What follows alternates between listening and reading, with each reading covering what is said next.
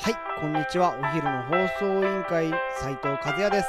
こんにちは、ゆうきやすいろです。この番組はお昼休みの方に向けて、今よりもっと燕三条を好きになってもらうために、地域の耳寄り情報をお伝えしている番組です。この放送は、ものづくりの始発駅、駅ラボ帯織の提供でお送りします。はい、今日はものづくりの日うん、ということで、ものづくりについてはい話していきたいなと思います。はい、今回のトはい、ークテーマはですけどね、はい。何にしましょう？ああ、なるほど。無茶ぶりきましたよ。私に？ものづくり。はい。いや、えー逆に聞いてみたいことがあれば。ああ、なるほど、なるほど。はい、よはい、はい。ものづくりに関して。はいなんかあれですよねえっ、と和也さんって結構いろんなものをなんか作ってるじゃないですか、はいはいはい。なんかいつも私まあよ横にいたりすると、はい。今日はああだこうだとか、うん。うん設計図がこうだこうだとかっていうのをいつもなんかいろんな人とはい。話してるじゃないですか、はい。なんかあれって全部ストカの仕事じゃないですよねきっと。そうですね。ストカの仕事にしてる時もありますけど、うん。まあ振るところ、要ははいはいはい。持ちは持ち屋なんで、はいはい得意不得意があるところにちはいゃんと振り分けているっていうことで、はい。じゃあ本日のテーマは、はいはい。地域の町工場のお話をさせていただいてはいはい。じゃあ地域どういうふうにこの町があったのかっていうのをもう一回深掘りして話していきたいなと。なるほど。思います。はいはい。はい。先週ですかね、うん。少し話させていただきましたが、うん。やはりこの町、ん。B2C 向けのお客様というより、うん。メーカーに向けたはい。B2B はい。ビジネス2ビジネスなんで、はい。あのメーカーに品物を納品してる会社さんが圧倒的にやっぱり多い、まあ、要は部品屋さんとか、はい。部品加工屋さん。そうだね。加工屋さんとか、っていうことだよね。そうですね、はい、材料屋さんとか。材料屋さんとか、で大きく分けて、うん。製造業といってもはい。分類されていてですね、まあいろいろありますよね。材料メーカーもいれば、はい。商社さんといって、はいはい。あの大手から仕事をもらってそこに投げて、うん。適材適所に。なんで若干駅ラボとしては商社さんみたいなニュアンスに近い形の役割を、ね。あのー、なるほど。駅ラボっていうのは照射機能があるわけだね。そうなんですよ。なるほどなるほど。なんで、はい。はい駅ラボでできない駅ラボで知らないところはやっぱ聞いてんアテンドしてあげるっていうことも駅ラボっていうのは非常に大事にしているところもありはいはいましてですね、一社じゃできないようなね。はい、ですがやっぱり燕三条の強みをうん生かすとなると、うん。やはり分業していて、うん、うんうん。本当にあのネジ屋さんって言ってネジを切ることしかできない会社さんもあるんですよ。あるよね。ありますあります。会社名が何々ネジとかって、うん、うん、あるあるある。やっぱ聞いたことあると思いますけど。ある。何々、はい。でも私の知ってる何々ネジ製作所は全然ネジ作ってないですけど。そうですね、はい。だからそういうのを出発して やっぱり自分で価値を転換できるそうだね。多分創業した時はネジ屋さんなんだけど、今全然ネジを作らずに、はい。めちゃくちゃ忙しく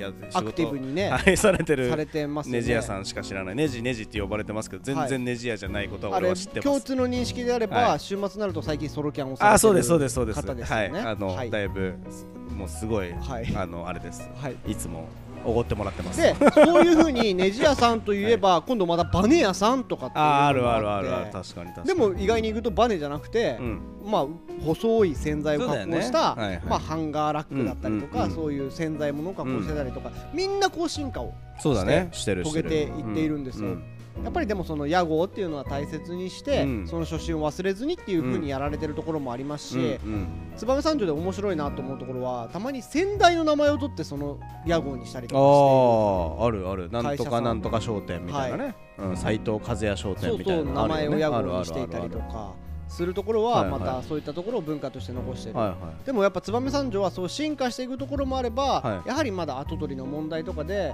分業していてその加工しかやれないとか、うん。その加工で手一杯だっていうところもいっぱいあるので、はいやっぱり共存共栄しながら、ね。みんなで協力している地域はいなのかなというふうに思っています。なるほど。で僕が何を伝えたいかっていうと、うん。燕三条って、うん。この文化があるからこそ今成り立ってる地域であって、それはそうだね。はい。うん。だから大事にしてほしいなと思うのは、ちっちゃいからうんあの技術がないとかじゃなんくて、うんちっちゃくてその技術に特化した会社があるからこそ、今の大手企業さんだったりとか、中小企業で200人300人いるところが成り立っているっていう、そうだね。だから僕もたまにお客さんのところにいると、ん。いるとやうん。っぱ感謝されることが多いんですよ、なかなかやっぱエンドユーザーさんを扱っているはい。魚評さんだったらご飯を食べていただいてありがとうございました、うん。お客さんにも言われるじゃないですか、そうだねうん。美味しいご飯をいただきありがとうございました、うん。素敵な時間を過ごすことができましたって、うんでえー、とじゃあ例題に挙げて申し訳ないですけど、うん。忠房さん村の鍛冶屋さんとかは、うん。包丁を売ったり、うん。キャンプ用品をこう販売した時に、うん。お客さんからレジで「いやーすごいいいものを手に取れましたありがとうございます」って言えるんですけど、うん。僕たち部品を作ってても、うん納品してもハンコを押すだけとかなんですよ。そうだね。まあその納めた人が使うわけじゃないからね。そうそう、ん。だからいや間に合ってくれてそれこそいいものを作ってくれてよかったとか、うん。間に合ってくれてよかった価格を調整してくれてよかった本当にありがとうって言われることが多いんですけど、うんうんその人が使うわけじゃないから何に対してのありがとうかっていうと仕事に対しての誠意に対してありがとうを言われることが多い。うん。だから作っていてうん僕たち自身もこれ何になるんだろうとかって思う時すごいあって。なるほどねたまにトヨタさんの仕事とかなのかは分かりませんけど車部品はいはい。の仕事をやる時があるんですけどこれは車の部品の一部ですって言われても。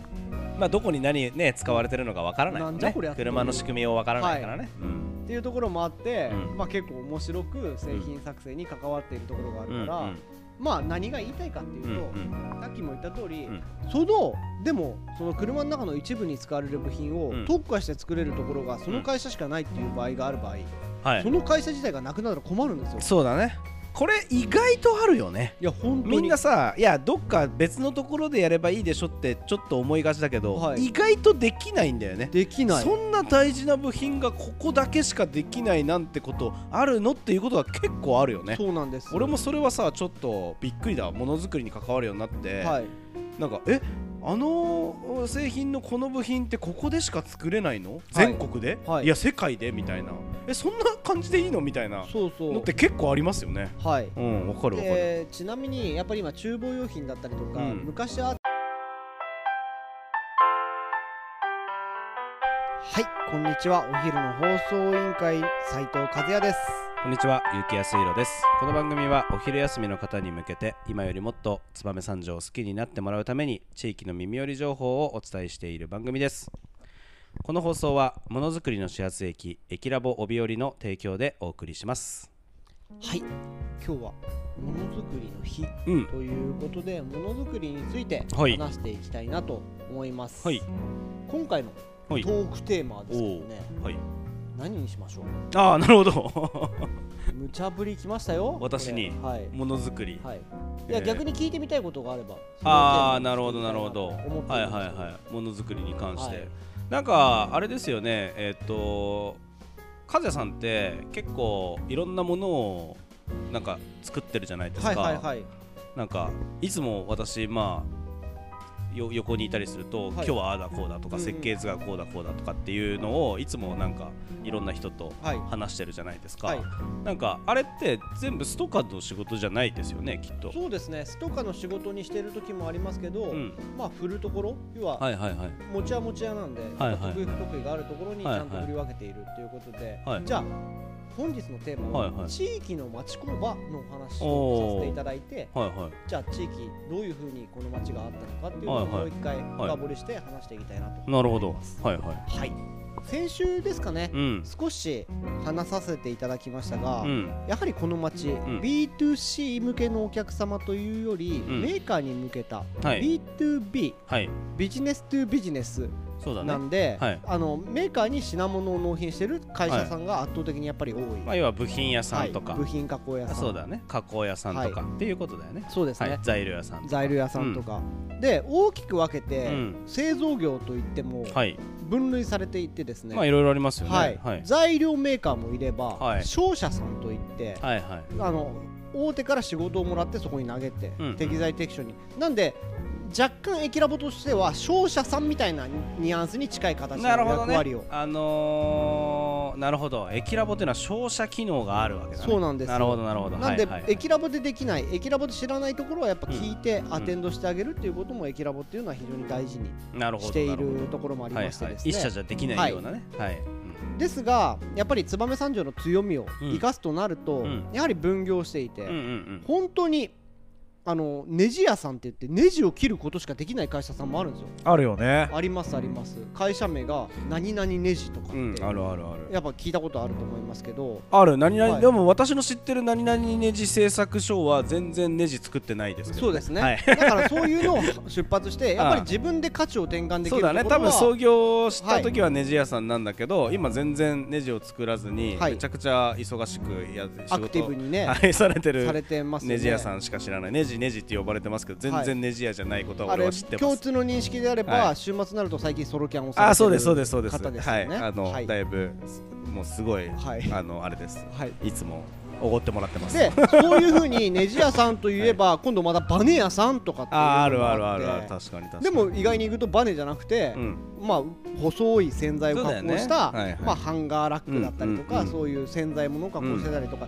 みんなこう進化をそうだね。してる遂げていっているんですよ、うんやっぱりでもその屋号っていうのは大切にして、うん。その初心を忘れずにっていう風にやられてるところもありますし、燕三条で面白いなと思うところはたまに先代の名前を取ってその屋号にしたりとかしてあああるある。なんとかなんとか商店みたいなね。うん斎藤和也商店みたいな名前を屋号にしていたりとかするところはまたそういったところを文化として残している、はいはい。でもやっぱ燕三条はそう進化していくところもあれば、はい。やはりまだ後取りの問題とかで分業していてその加工しかやれないとか、うん。その加工で手一杯だっていうところもいっぱいあるので、はいやっぱり共存共栄しながら、ね。みんなで協力している地域はい。なのかなというふうに思っています。なるほど。で僕が何を伝えたいかっていうと、うん。燕三条って、うん。この文化があるからこそ今成り立ってる地域であって、それはそうだね。はい。うん。だから大事にしてほしいなと思うのは、ちっちゃいからうんあの技術がないとかじゃなくて、んちっちゃくてその技術に特化した会社があるからこそ、今の大手企業さんだったりとか、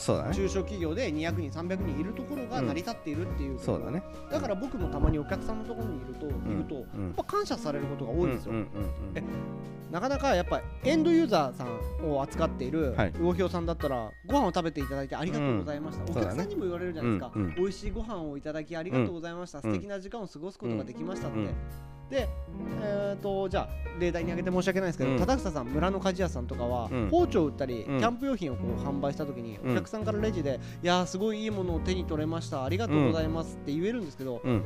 僕たち部品を作ってても、うん。納品してもハンコを押すだけとかなんですよ。そうだねまあその収めた人が使うわけじゃないからね。そうそう、ん。だからいや間に合ってくれてそれこそいいものを作ってくれてよかったとか、うん。間に合ってくれてよかった価格を調整してくれてよかった本当にありがとうって言われることが多いんですけど、うんうんその人が使うわけじゃないから何に対してのありがとうかっていうと仕事に対しての誠意に対してありがとうを言われることが多い。うん。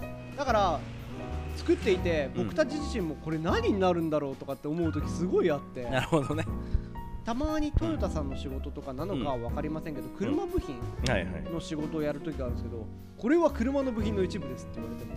まあどこに何ね使われてるのかわからないもん車の仕組みをわからないからね。うん。っていうところもあって、うん。まあ、結構面白く製品作成に関わっているところがあるから、うんまあ何が言いたいかっていうと、うん。さっきも言った通り、うん。そのでもその車の中の一部に使われる部品をうん。特化して作れるところがその会社しかないっていう場合がある場合、はい。その会社自体がなくなったら困るんですよ。そうだね。